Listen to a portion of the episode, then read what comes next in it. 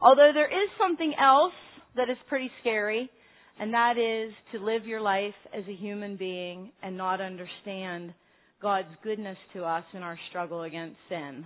Amen? Anybody in this place ever felt like a failure? Anybody today felt like a failure? Anybody get overwhelmed by the consequences of sin, whether your own or the people around you? Hey, the world is a gigantic mess.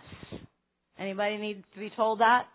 And what's exciting about this message tonight, if you'd bring that up for me, Dana, the PowerPoint, um, what to do when we're overwhelmed with our struggle with sin, it's an important message for us because we're all in that boat. I love how um, Deborah asked me this morning in Sunday school. She's like, "Is this a good message for you if you're just a human?" I'm like, "Yeah, it's a good message because to be human means to struggle with sin."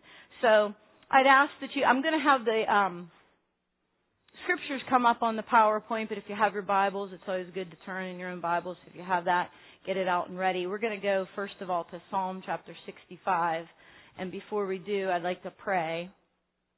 Because I'm really asking God this evening, I'm praying and believing that the Holy Spirit will break some strongholds that we get in our mind and in our hearts about the struggle with sin, its consequences, and its guilt. Amen?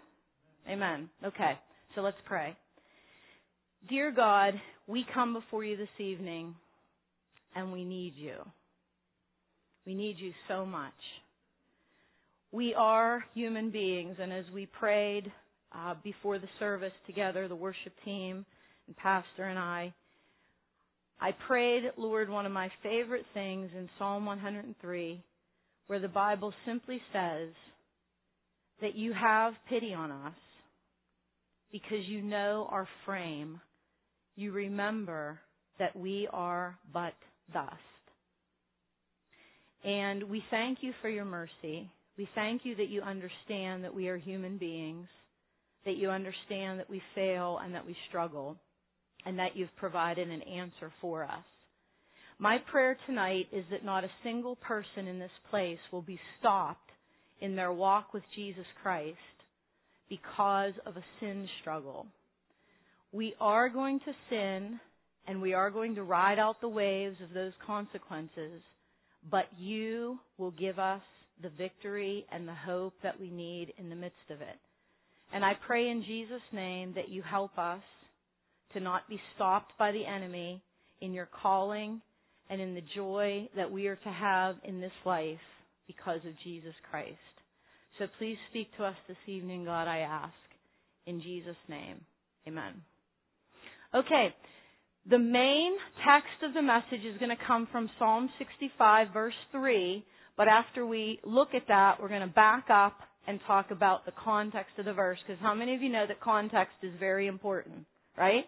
Now I said this at the youth lock-in the other night. You want to talk about context, okay?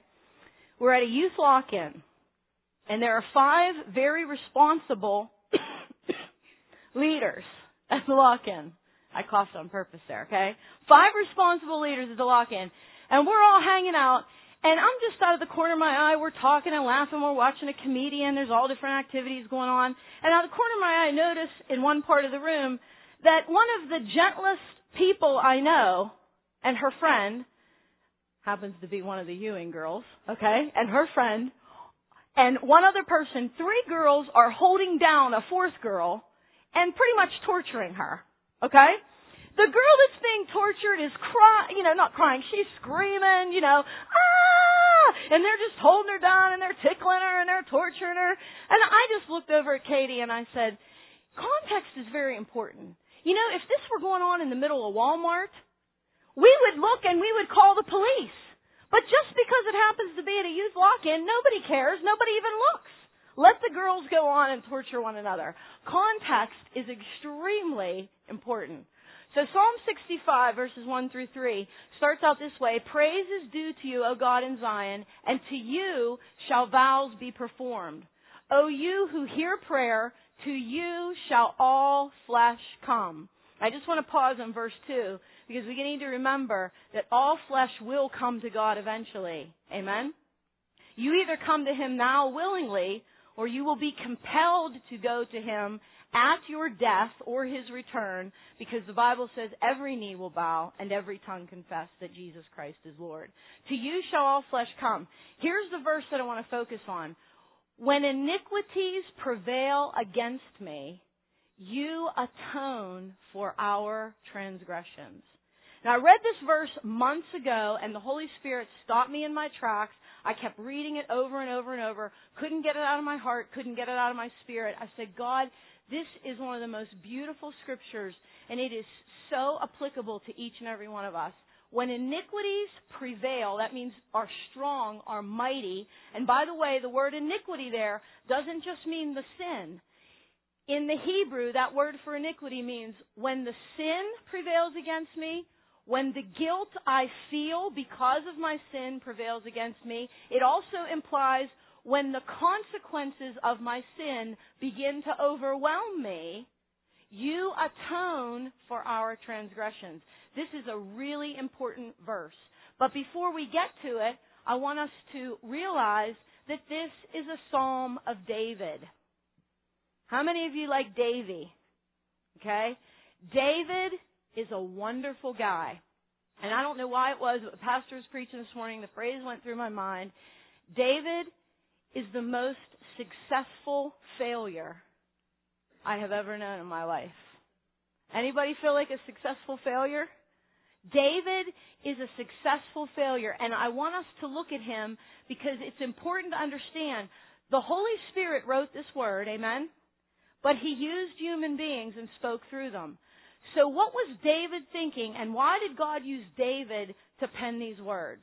Now, when we think of David, how many of you, the first thing comes to your mind, David and Goliath? I believe that he is most famous for his battle with Goliath. I mean, when you're little, you can pick up a book about David and Goliath. And we all know how that battle goes. We all know how amazing it is that a very young and inexperienced man who heretofore had been a shepherd now suddenly has the guts and the inner fortitude to take on a nine and a half foot tall experienced warrior, right? And we think about David and Goliath and what a major victory that was and how famous David is throughout history for having won that battle.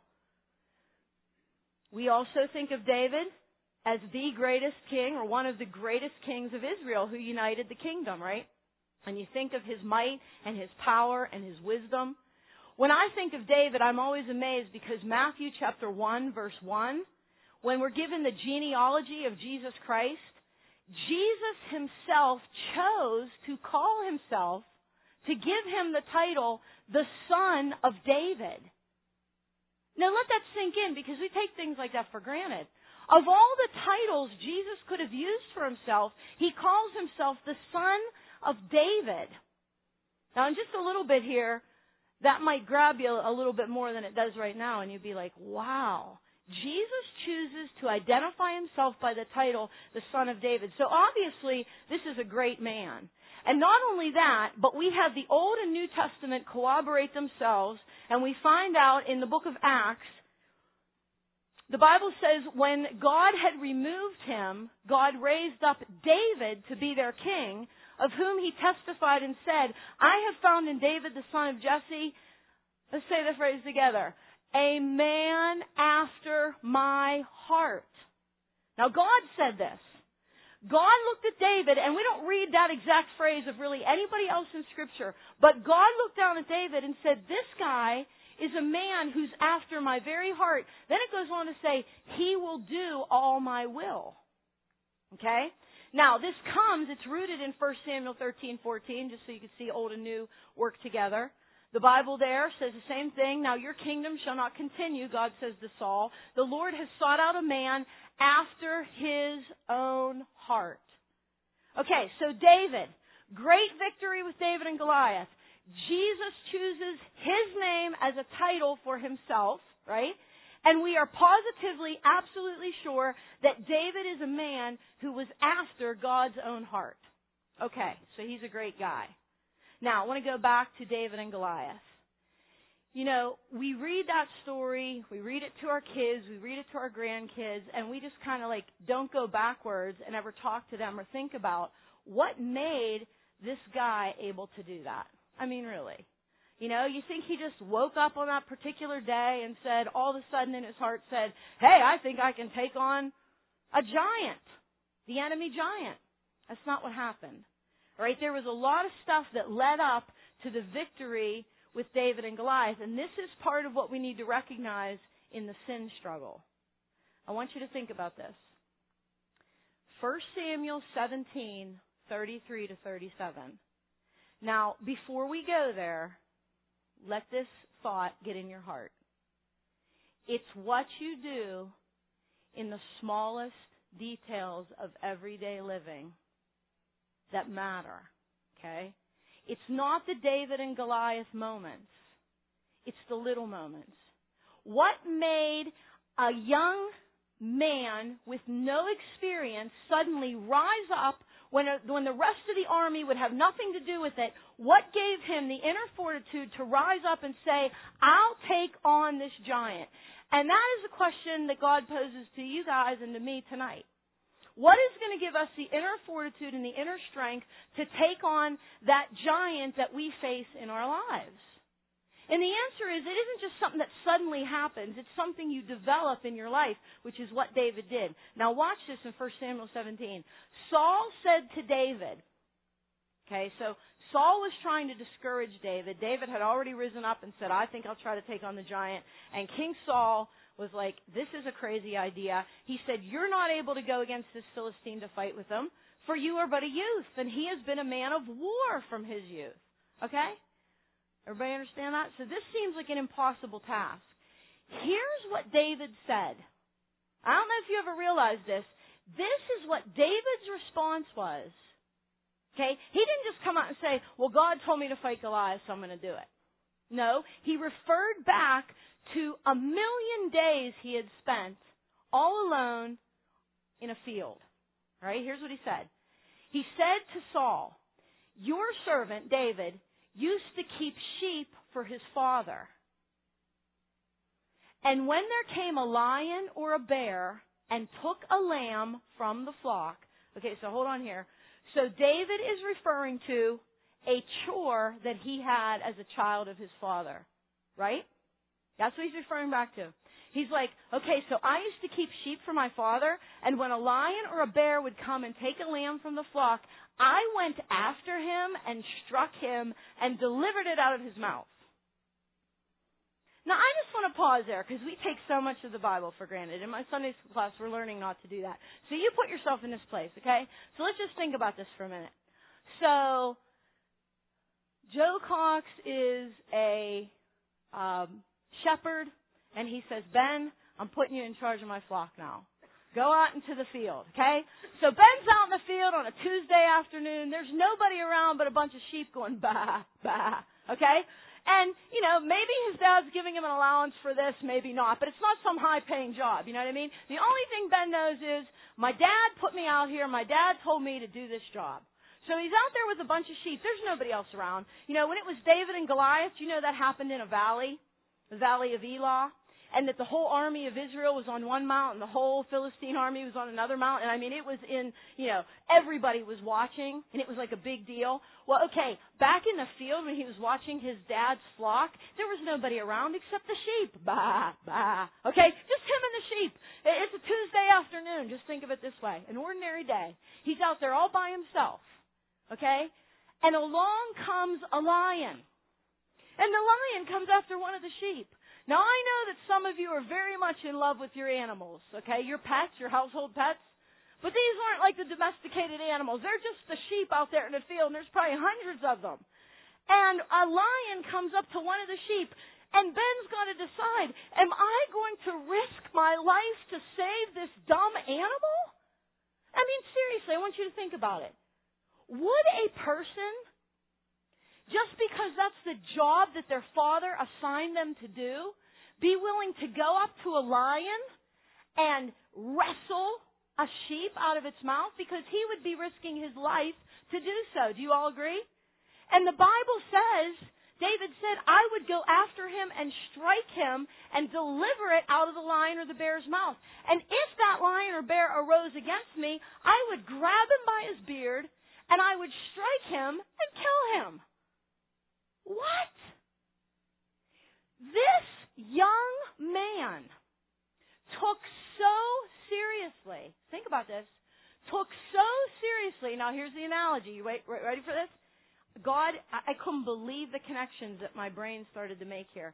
This young man took so seriously the assignment from his father. Okay? Get it? Father, because think capital F.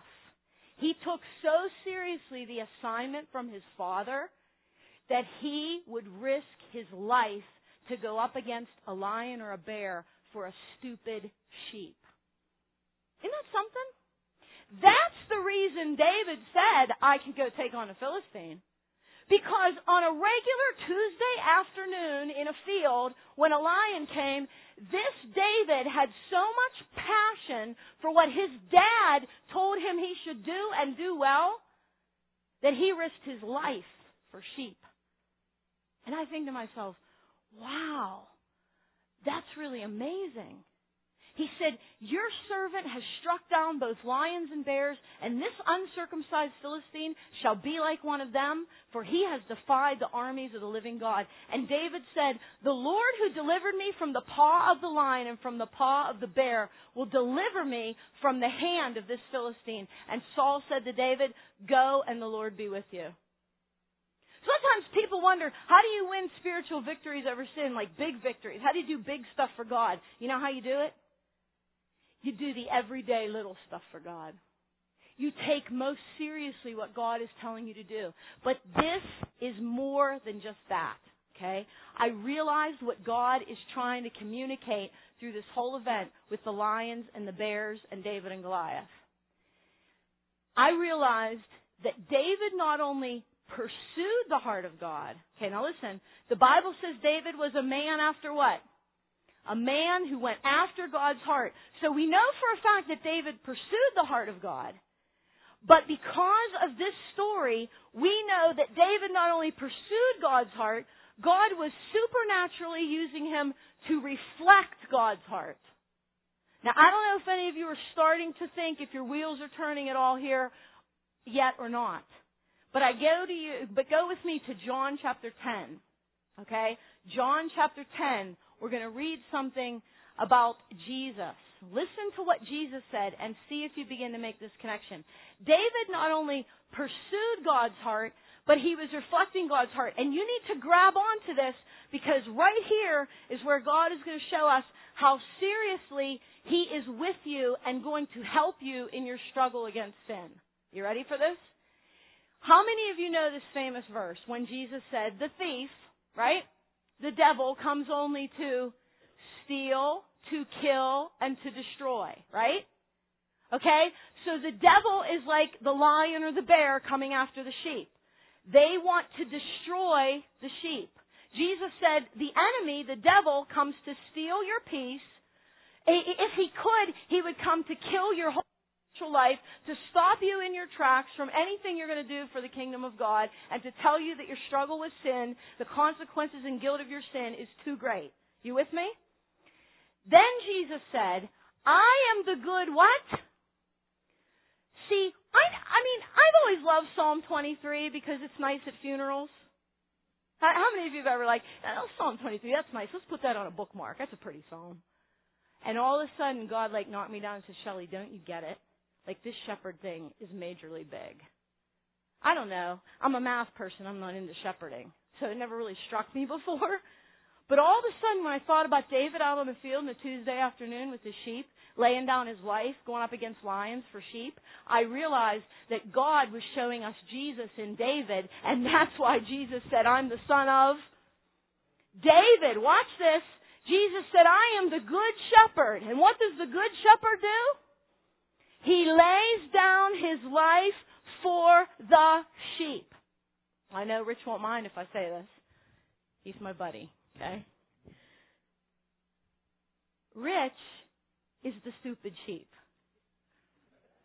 And so am I.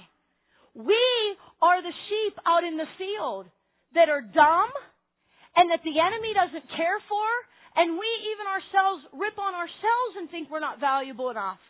David thought one animal was valuable enough to take down a lion or bear for, to risk his life doing it. What was he showing us about Jesus? Jesus Christ, the Son of God, would go to death for you, dumb sheep. All right? That's how valuable you are. He was reflecting the heart of Jesus. He, now I love this. Here's what he said then. He said, the hired hand is not a shepherd. He doesn't own the sheep. He sees the wolf coming and he leaves the sheep and flees and the wolf snatches them and scatters them. He flees because he's hired and he doesn't really care about the sheep. Alright, the religious leaders of the day, the Pharisees, the Sadducees, all those guys, they weren't going to lay down their life for people. They were wolves in sheep's clothing. You with me? They were just doing it for the profit, for what, for making themselves feel good. Jesus came because he actually what? He actually loves you. He said, I'm not going to run away when the lion and the bear and the wolf come. Lions and tigers and bears, oh my. Okay? Lions and tigers. Jesus isn't running when they come. He says, I am the good shepherd I know my own and my own know me, just as the Father knows me and I know the Father, and I lay down my life for the sheep. I never saw that before in the Bible. Did anybody ever see that between David in the field for his father as a young man and Jesus? It's a beautiful, beautiful analogy. So I want to start by letting you know that in our struggle against sin, for how dumb and wayward we are, and how often I put myself in the mouth of a lion. Any dumb sheep in here ever wandered off on your own and walked right up to the lion? Or is it only that the lion chases us? No. The lion does chase me, but I many times just walk up to him myself hey, let me fool around with the lion right now, okay? I walk up to him. Jesus says, I lay down my life for you. I take this so seriously. Now, there's one other place I want to point out where Jesus comes into this analogy again, and Matthew 18, okay? It's a scripture that I had a hard time understanding until just the past few weeks. Jesus said, What do you think? If a man has a hundred sheep and one of them has gone astray, does he not leave the 99 on the mountains and go in search of the one that went astray? I can kind of get that, right? Okay? But the part that I could never really understand, if he finds it, truly, I say to you, he rejoices over it more than over the 99 that never went astray. And that always bothered me because I thought, does he love the one that wandered more? Right? Has that ever bothered anybody? I thought, why does he rejoice more over that one?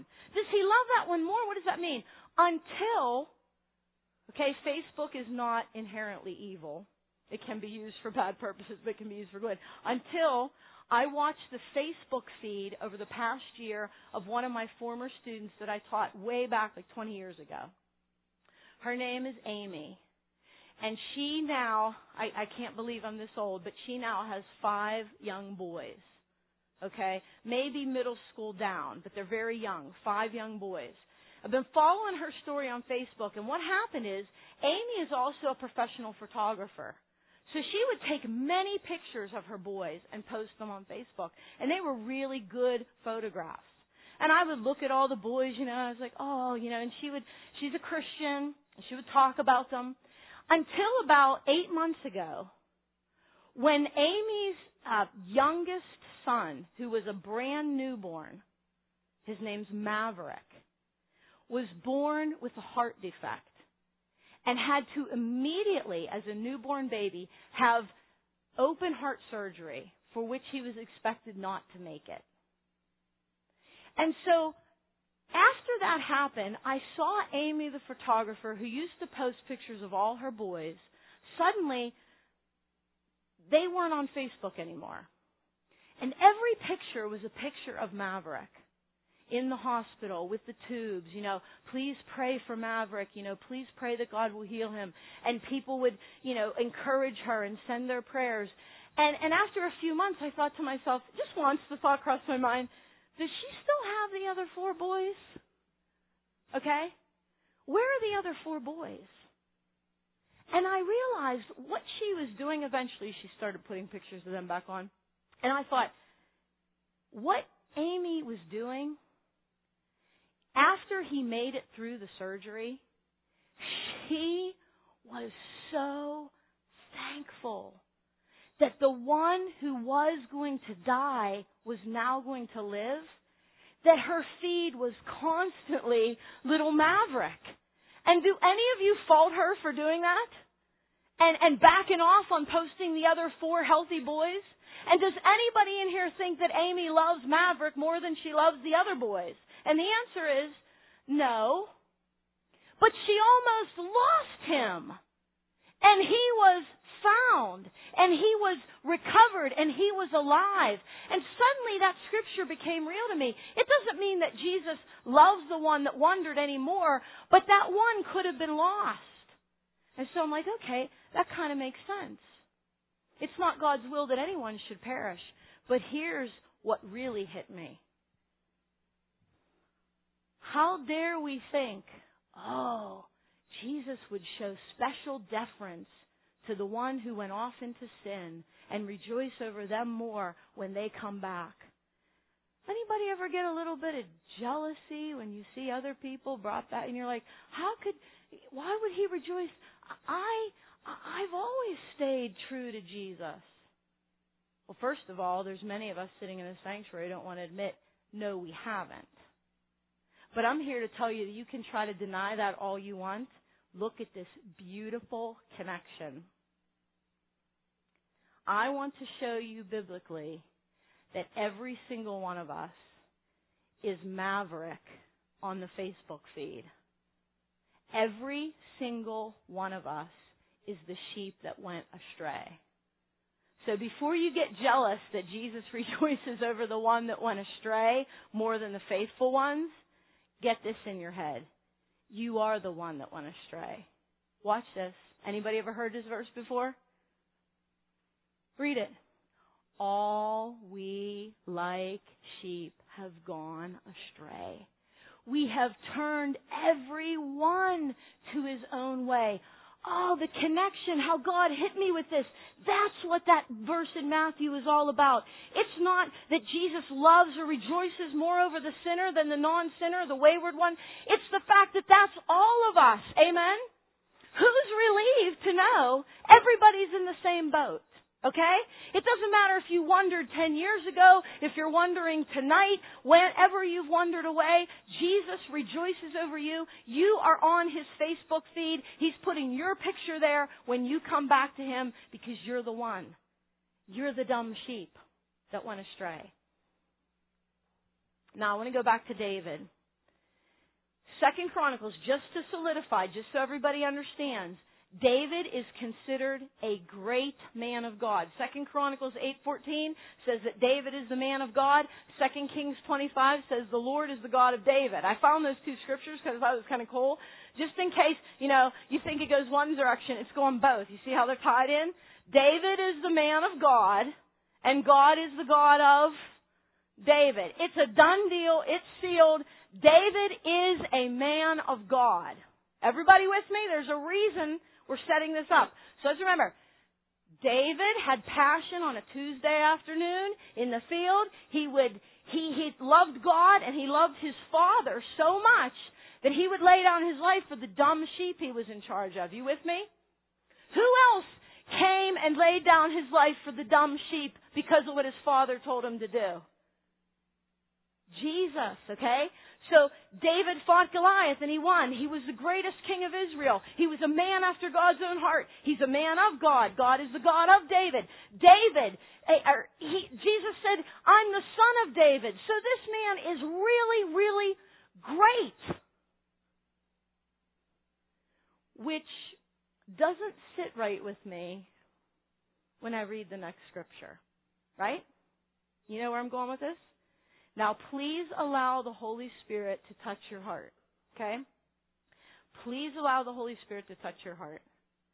There is no sin that you can commit that Jesus has not laid down his life to rescue you dumb sheep. You with me? I just went over a ton of scriptures that verify biblically we have so much evidence that David I can't wait to meet David in heaven. How many of you know David's in heaven right now with the Lord? How many of you know David was a man of God? Wow. So let's read this. It happened late one afternoon when David arose from his couch and was walking on the roof of the king's house that he saw from the roof a woman bathing, and the woman was very beautiful. And David sent and inquired about the woman, and one said, Is not this Bathsheba the daughter of Eliam, the wife of Uriah the Hittite? So David sent messengers and took her, and she came to him, and he lay with her. Now she had been purifying herself from her uncleanness. Then she returned to her house. And the woman conceived, and she sent and told David, I am pregnant.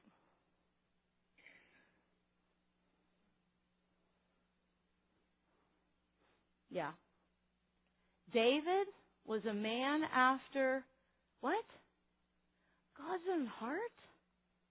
What? He was also after some uh, women. Right? Let's just say it like it is, right? David, the man of God, David who would risk his life for a sheep, would go and commit adultery, get a woman pregnant who belonged to another man, and he's still a man after God's own heart? Is the Bible contradicting itself? No, it's not. Mm-mm. There is not a man or woman in this sanctuary tonight or on the face of this green earth. You ready for me? There is not a man or woman in this sanctuary or on the face of this green earth who is not a dirty, rotten, stinking sinner. And you can still be, ready? A woman after God's own heart. Now you gotta watch the process here. We're not condoning sin. But I want to get real with you. We need to preach the whole counsel of God. Amen? He's a man after God's own heart. He committed adultery. But it gets worse. In the morning, David wrote a letter to Joab and sent it by the hand of Uriah. Now Uriah is the husband of Bathsheba. Uriah is the man whose wife David took. You with me?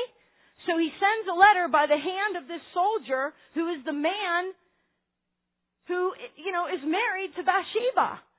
And in the letter, David wrote, set Uriah in the forefront of the hardest fighting and then draw back from him that he may be struck down and die. Okay. Is Christianity, is biblical Christianity the most real thing you can ever get? David is a man after God's own heart. And after committing the sin of adultery, wants to try to cover his tracks. Right? How many of you have ever been there? You sin, you're in the hole now. You figure, I gotta cover up this hole. Okay? When you try to cover up the hole, the hole just gets deeper. You can't cover up the hole yourself. So in an attempt to deal with the guilt, and how many of you, how many of you have ever committed a sin that you replay in your mind a few days later? Few months later, years, decades. Listen, I'm sure David replayed these sins till the day he died. He was still a man after God's own heart. You with me? Watch this. When the wife of Uriah heard that Uriah, her husband, was dead, she lamented over her husband. So we have an adulterer and a murderer. Right? A man after God's own heart. If you have your Bibles, turn to Psalm 51. I didn't put this text up on the screen. Psalm 51 is the psalm that David wrote after he was confronted with his sin of adultery and murder. And we're not going to read the whole thing, but there's a few things that I want you to see. And if you are somebody sitting in here tonight who struggles with the guilt or consequences of your own sin, and I mean, you know, to the nth degree, whether it's sexual sin, whether it's um, jealousy, that kind of sin, whether it's addiction to substance, that type of sin, take it as far as murder. Okay? There are potentially, I mean, we've all murdered in our own heart, and some of us in here potentially have murdered. So did David. You with me? Again, I'm not condoning sin, but I'm telling you, there is no place that God cannot bring you back from. Amen? That's the gospel. The gospel is not about perfect people, religious church attending people that somehow earn their way to God. The gospel is you are at your absolute worst and God brings you out. Amen? So here's what David said after he had committed that sin. There's just a few principles I want to outline here, although it would do good to read and study this psalm. First of all, verse 1, he says, Have mercy on me, O God. And we should not take the word mercy for granted. Mercy means he looks down on us and he pities us for our pathetic nature. That's what it means. If somebody's going to have mercy on you, they look down on you and they pity you. Now, if I have pity on Deborah, that means I feel sorry for her because she's in some kind of mess. All right? So God knows you're in the mess. So David acknowledges, "Hey, I'm in a I'm in a mess here. Please have mercy on me. Like don't give me what I deserve, but recognize I'm a pitiful mess." David was not ashamed to say, I'm the man, I'm a mess, I need mercy. He says, wash me, blot out, cleanse me. Verse 3, look at this. What is the difference between a person who's truly repentant and a person who isn't? Oh. When you've truly repented, you know your sin. You know what I mean? Like you know it. Do you see what David said there? He said, I know my transgressions. Okay? When a person can sit down and call it out and you can, have you ever talked to someone or counseled with someone or had them say and you can see it in their eyes, man, they finally got how bad they are. Right? They finally got how bad they are. This has happened to me with a number of different people, and in and in helping them along the way, I finally realized when they got to the place where they realized that's how bad I am? He, look what he said. He said, I know my transgressions. My sin is what? What is my sin? It is ever before me. I can't outrun it. I can't get away from it. Everywhere I turn, I try to go to sleep at night. There it is. I try to distract myself. There it is. I know my sin. It's ever before me. Listen, that's not a bad place to be. And as long as you live in this, in this life, and I'm sure David, it was the same thing, he would always remember that sin. Alright? God doesn't erase your memory. And it's a darn good thing. Because you need to remember how serious that sin is and from what God is having to save you. He said, I am aware of my sin against you and you only have I sinned. Now I want you to jump down to verse 10. Okay? Verses 10 through 12. We hear this phrase so often, create in me a clean heart, O God, renew a right spirit within me. But I want you to look at verse 11. Cast me not away from your presence, and take not your Holy Spirit from me. Restore to me the joy of your salvation, and uphold me with a willing spirit. Okay? If you are someone who struggles with the guilt of your sin or the sins of those around you, I want you to underline, to note, to color in verses 11 and 12 and realize verses 11 and 12 are two of the most dangerous verses to the devil in the entire Bible. Okay, here's why. Many Christians who are on their way to heaven, you with me? Live a non-victorious life for Jesus because they are convinced their guilt before God renders them useless. Okay? Listen. David not only believed he could be forgiven, he believed that God would still allow him to have his Holy Spirit. You with me? Not only did he believe he could be forgiven and go to heaven, David believed, according to verse 12, that he could have what? What does it say? That he could have the joy of his salvation back. Are you with me? Okay?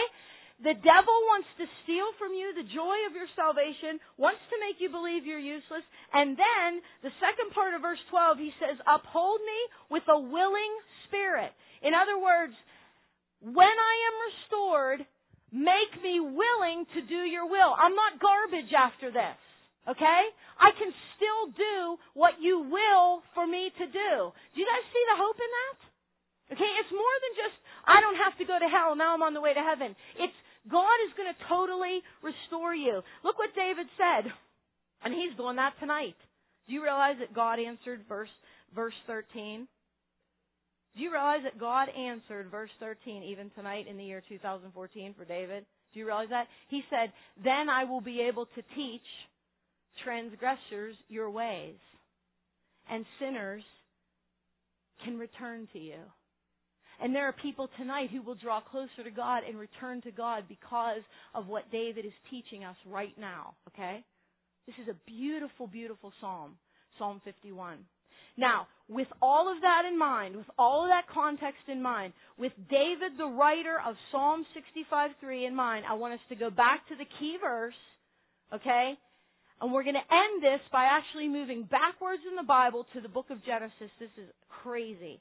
As if the shepherd connection and the Jesus and David connection was not enough, and God showing his heart for wanting to bring us back wasn't enough, I could not believe that Psalm 65 would take me to Noah's Ark.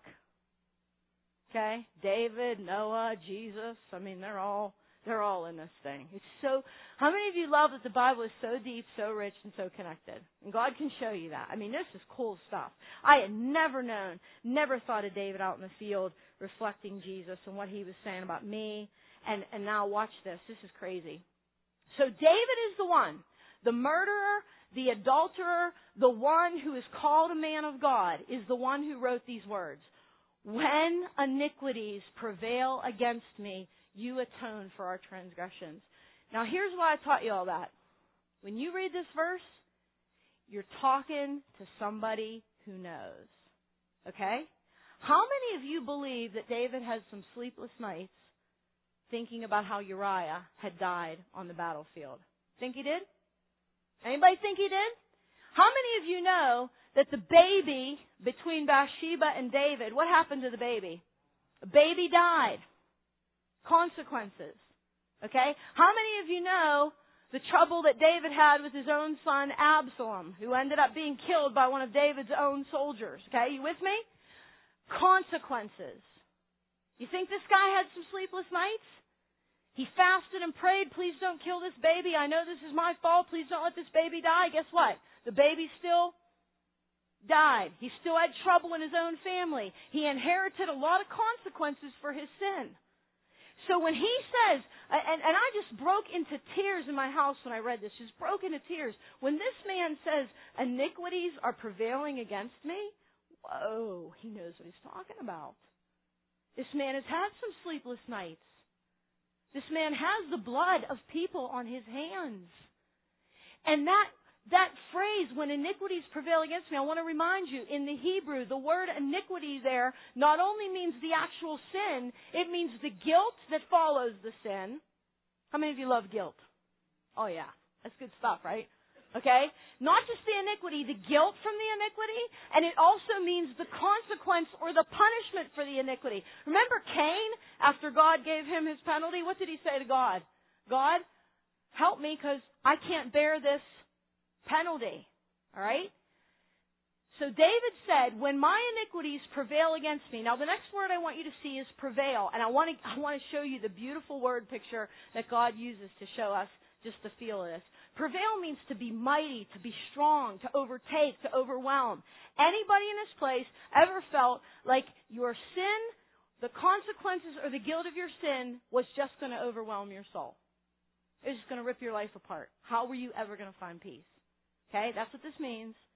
The word prevail in Psalm 65:3 is the exact same word that's used in Genesis chapter 7 verse 20. Watch this. When God sent the waters of the flood, they prevailed above the mountains by 22 feet. So you want to get a feel for what he, what David meant when he said, my sin is overwhelming me? The word literally means the waters of the flood came over the earth and prevailed, were mightier than, were stronger than, covered even the highest mountains by 22 feet. Now, as I was preaching this to myself at home, and sometimes the neighbors hear, but in the winter it's less likely, I stopped in my tracks. I started, you know, I sometimes get loud when I'm preaching at home. And I was preaching to myself, and that's how these things come to me. I'm talking, I'm talking, the Holy Spirit, and all of a sudden I'm like, wait a second. The waters prevailed over the mountains by 22 feet. Okay, I've never known anybody that was 22 feet tall. So here's what I'm thinking God's trying to say here. After you have sinned and wandered away from God, the guilt and the consequence and the punishment of your sin starts to chase you down. Are you with me? And the next thing that you do if you don't go the right direction is you start to well, I'm going to run from this. I'm going to distract myself. I'm going to get busy. I'm going to run from this. And you start running. But then the sin, the guilt, it just, it's coming behind you. I better run faster. I better run faster. Wait, it's coming up. It's up to my ankles now. Wait, it's everywhere. It's all over the ground. I can't run from it. I, I gotta get some height. I think I'll start up that tree. I'll start climbing that tree. I'll start running up that mountain. I can get away from this guilt. I can get away from this sin. I can get away from this punishment. Up the mountain you go. But guess what God says? Nope. Cause it's just gonna keep coming up. You can't run away from your guilt and your sin. It's going to prevail. And it prevailed above the mountains by 22 feet. There wasn't a human being alive who could go to the tallest mountain or the highest tree and not be covered by the water. You with me? That's God's judgment. David said, My iniquities, I couldn't get away from them. They prevailed against me, like the waters prevailed on the earth after the, when the flood was happening. So here's what David said. He's like, I'm helpless. Here's the deal. You ready? We are helpless. Can we get it through our thick heads? You can't give enough in the offering plate. You can't do enough good works. You can't be nice enough to your mother-in-law to earn the way out of this guilt. It's chasing you down. It's covering you up you are going under. Amen? All right, that's it. That's the message. No, it doesn't end there. Listen, this is the hope. So David recognized that, and that's why, and, and the, the title of this message is a little bit of a trick title. I titled the message, What to Do When You're Overwhelmed by the Sin Struggle. And guess what the answer is? You don't do anything. When iniquities prevail against me, David said what? You, you, God, you atone for our transgressions. Amen? You can't do it. God has to do it. And what does God do? The Bible says God atones. How many of you love the word atone? Anybody love the word atone? Anybody from Sunday school remember why you should love the word atone? It's a simple word to understand. What does the word atone mean? That you become. This is so simple, okay? You can go around and pretend you know like deep theology. Sit down with somebody and have a coffee. Let me tell you about atonement. Okay? The word atone is a very deep theological word. You put a space between the T and the O, and it means at one. That's what it means. That word means to be at one. And when we use the fancy word atonement, we mean at one. Now let me keep it here at one. I gotta tell you one thing. There is only one person who can survive the floodwaters of judgment. His name, John, is Jesus Christ, the maker of the floodwater. You with me? So I want you to picture, this is what I pictured. You all these people running up the mountain trying to get away from a flood. Can't get away from it. My iniquities are prevailing against me. They're covering me up, God. What am I going to do? There's nothing I can do. The only thing I can do, you ready for this? The only thing I can do is link my arm with Jesus. Okay? I'm going to come up to Jesus. I'm going to go like this. And I'm going to stand there with my arm in Jesus' arm. And Jesus is going to say, Here we go. Got this. Okay? That's, a, that's at one minute. We're looking for so many crazy religious answers. People are doing all kind of crazy things to try to earn this and that. David said, when they prevail against me, the only hope you got is to link arms with Jesus, who's the only one who can stand against the flood. That's what atonement means. David said, when iniquities prevail against me, you atone for our transgressions. Now here's the weird thing. This is really wild stuff. The word prevail where do you get the picture from? In the book of Genesis, you get the picture from the waters, right? Do you know that the word atone happens also to be found, where do you think? In the book of Genesis, at the flood. Oh, is this beautiful? I, I, I can't, you can't make this stuff up. This is so crazy. Watch this. To prepare for the flood, the judgment of God, God said to Noah, Make yourself an ark of gopher wood. Right? How many of you remember that? Make rooms in the ark and cover it inside and out with pitch. You guys are like, wow, that's inspiring. It is. Guess what? The word for cover there, you know what it is? It's the same word in Psalm 65 3 for atone. Oh, wait, watch this. If you make a gigantic vessel as big as the Titanic out of wood and you don't seal it, your ship is going to sink. Do you ever think about that? It's just wood. It's going to have some knots, some holes, okay? God said, don't just make the ark, Noah. After you make it, you've got to take pitch. Now there's debates on, uh, creation debates on whether this was coal-based pitch or this was um, petroleum-based pitch. Doesn't matter which it was. It was a thick resonance waterproofing substance. And it is the word atone. This is crazy. The same word for atone at one minute with God is the word that is used when the Bible says Make the ark, Noah, but make sure you cover it inside and out with pitch. Now, why do you cover it? Why does he put pitch on it? To make the thing what? What's your guess? Make it waterproof. Right? You don't want to be in that with a ship that has like knots and, and bumps in the wood because it's coming in. And I mean, they were out on the water for many, many months. Do you understand? And like, if it wasn't sealed with waterproofing, it was eventually going to go down. And see, you can try to deal with your sin on your own for a while, but the leaks are going to start coming in. Anybody ever been there? Oh, you think you're a good person, you're making up for it, everything's okay. Leaks start coming in. You don't want to be out there on that boat if that thing has not been sealed with pitch. If it has not been covered with pitch, you are going down. Romans 5:11 said, "Not only so, but we also joy in God through our Lord Jesus Christ, by whom we have now received the what? Atonement. Listen, you could look at that word atonement and think of this. Here's the deal. Jesus Christ has sealed your ship.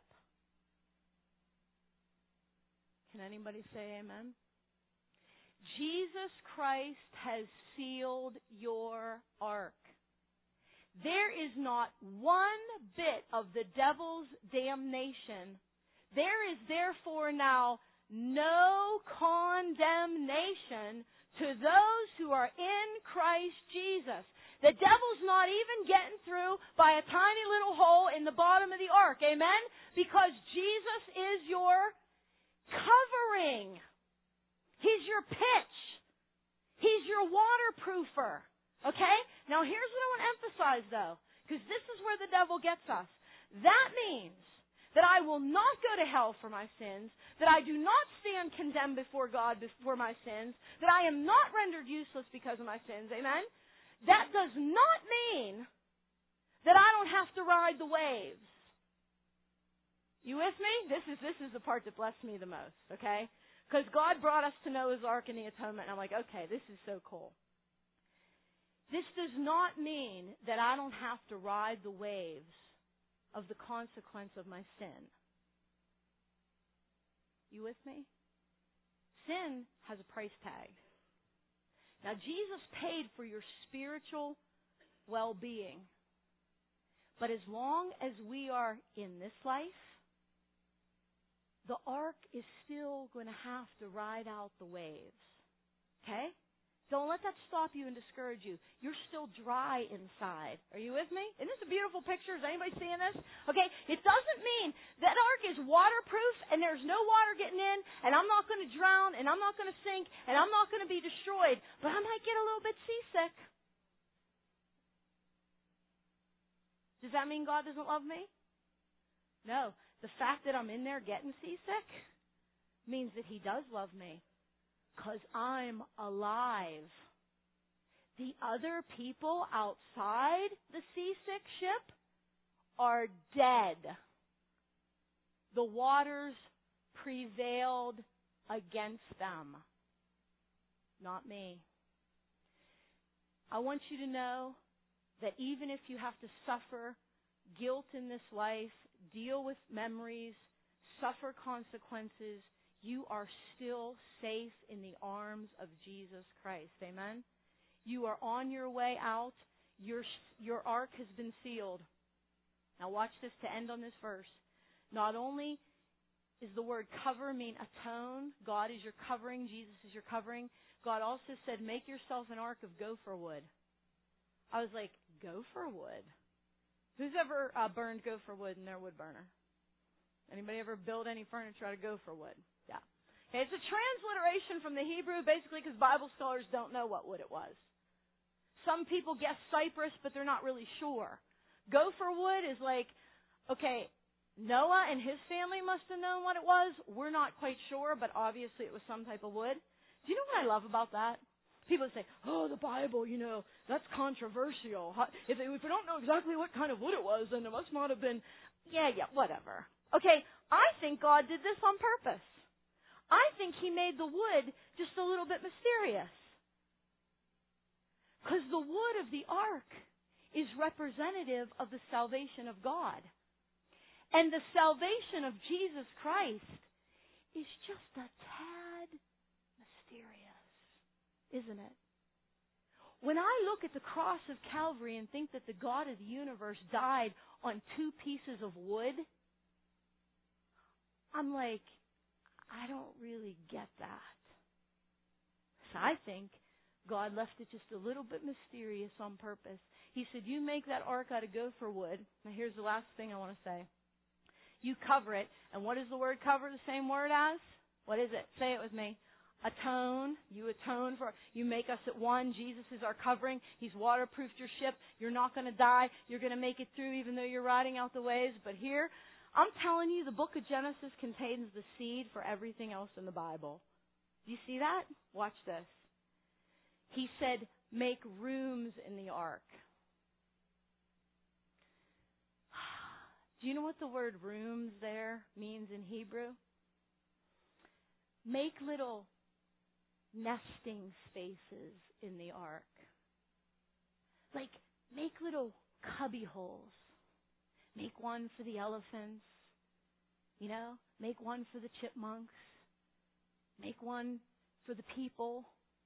Make rooms in the ark because after all, you're going to have to be in it for a while. And by the way, the great Bible commentator Matthew Henry said, not only did God make him uh, cover the thing with pitch to waterproof the outside, but he said cover it outside and in with pitch. Matthew Henry said the reason he probably said to cover it inside with pitch is that pitch would have taken away odor. And that adds another point. It's a good point. Uh, seriously, I mean, this is deep theological truth. I'm not joking around here. Check this out. Ready? Just because your sins are forgiven and you're on the way to heaven, don't let the devil take you down you're still going to have to ride the waves, and it's still going to be stinky while we're here. Okay? Because the ark in that judgment day was not the final answer. Was it? Wasn't the final answer. That was judgment and then people, you know, they got off and Noah and his sons and sin started all over again, right? But it was, it was a picture. Because Jesus said his coming will be like the days of Noah. Amen? But his coming, his salvation won't just be, I'll help you ride out the judgment that's here. His salvation will be, I'm going to take you out of it forever. Right? So, God said, make rooms in the ark, make little rooms, make little nesting places so that you can survive in there until I set you free and you start all over again. Where else do we read about rooms being made? Isn't this the coolest thing? I, come on, like I am just blown away. I can't even believe all this stuff that I found. Rooms being made. Let not your hearts be troubled. Believe in God. Believe also in me. In my Father's house are many rooms. And if that weren't true, Jesus said, I would have told you. And I am going to prepare a place for you so that when I come again, this time I'm not going to leave you there in a safety zone to ride the waves and smell the stench. This time, what's he going to do this time? I'm going to take you to myself that where I am, there you may be also. Wow. Then the angel showed me the river of the water of life, bright as crystal, flowing from the throne of God and of the Lamb, and through the middle of the street of the city. Also, on either side of the river, the tree of life with its twelve kinds of fruit, yielding its fruit each month, and the leaves of the tree were for the healings of the nation. I love that. In Genesis, while we're still in this sin cursed world, the waters prevailed, didn't they? We had to be protected from them in the new heaven and the new earth, when God takes us out of this mess and lifts us forever where we'll never face consequences again, the water's not prevailing. The water is directed beautifully as a river through the tree of life that's for the healing of the nations. Now watch this. And no longer will there be anything accursed because of the covering of Jesus Christ, this temporary covering in the ark of safety that we have, there is coming a day when we will no longer have to ride the waves of the consequences of our sins. You with me? And we will no longer have to smell the stench of this life and this world and its pain. When your sin, the sins of those you love, the consequences and the guilt and the mess that comes from all that prevails against you. Quit running up the mountain. It's still coming. Right? Build the ark, which for us is not a wood ship. It's the cross of Jesus Christ, right? The ark was covered with pitch to waterproof and protect us from every potential of sinking. The cross of Calvary was covered with the blood of Jesus Christ to seal your salvation. There ain't no water of judgment getting in your ship. You might feel the waves, might get a little seasick, might be a little stinky down here. But there is no condemnation, amen, for those who are in Christ Jesus. There's a room in that ark. God has a place for you, amen. He has a place for you in the body of Christ.